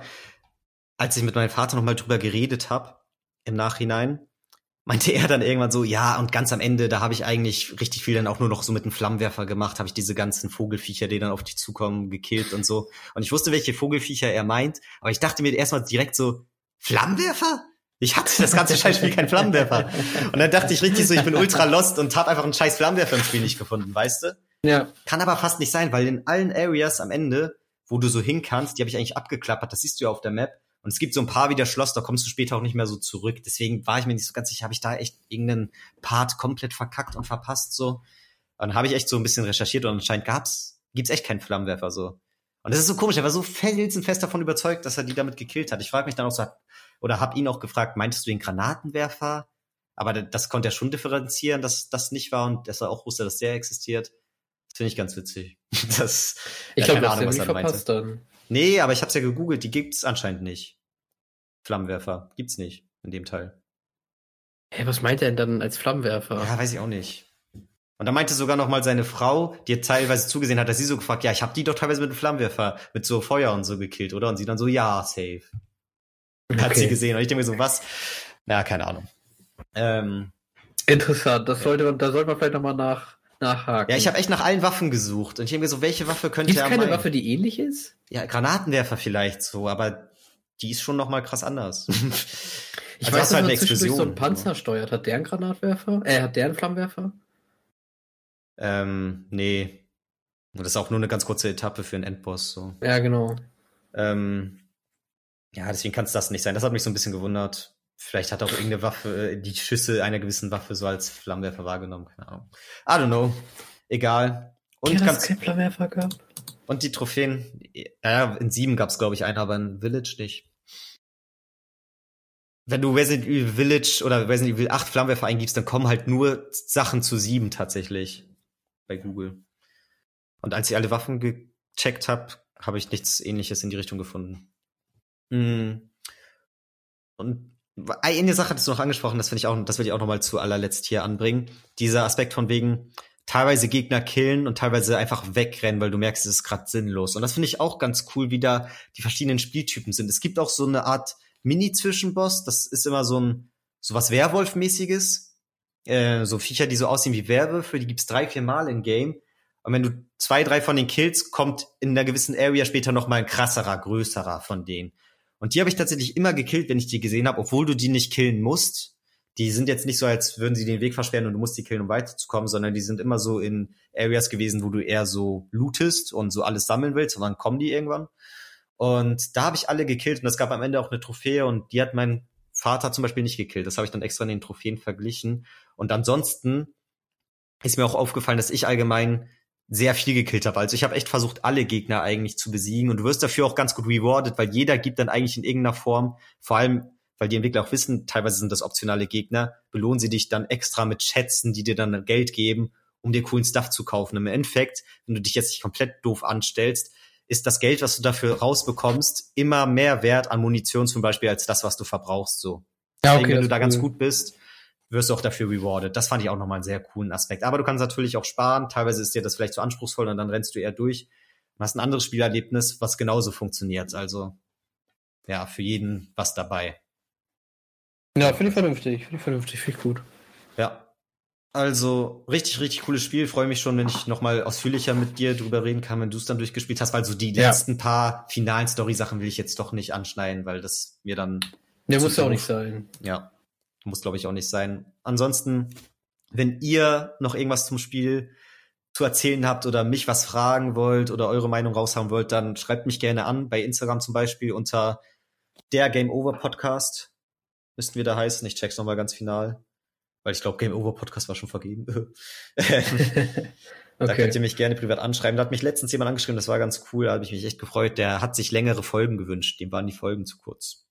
Dem waren die Folgen zu kurz. Ja, tatsächlich, das fand ich. Ähm, ja, dann freut er sich auf die heutige Folge, glaube ich. Ich glaube, die ist ein bisschen länger geworden. Ein bisschen länger geworden, ja. Auf jeden ja. Fall. Nee, wir heißen tatsächlich Game Over Podcast, aber mit einem Punkt zwischen Game Over und Podcast. Okay. Also ja, da könnt ihr mich gerne privat anschreiben oder in die Kommentare schreiben unter der jeweiligen Folge. Ähm, ich glaube, das ist so das Mittel, wo man am ehesten zusammen kommunizieren könnte. Und ja, hat mich sehr, sehr gefreut und ich überlasse Jonas die letzten Worte für die heutige Folge. Ja, was soll ich da noch sagen? Also, äh, Resident Evil ist auf jeden Fall eine große Reihe. Ist auf jeden Fall eine Empfehlung von uns. Ich würde sagen, Game Over Podcast gibt einen Daumen hoch. Ähm, fangt am besten mit Resident Evil 7 an und ja, arbeitet euch dann vor. Nach hinten ist alles offen. So ist es.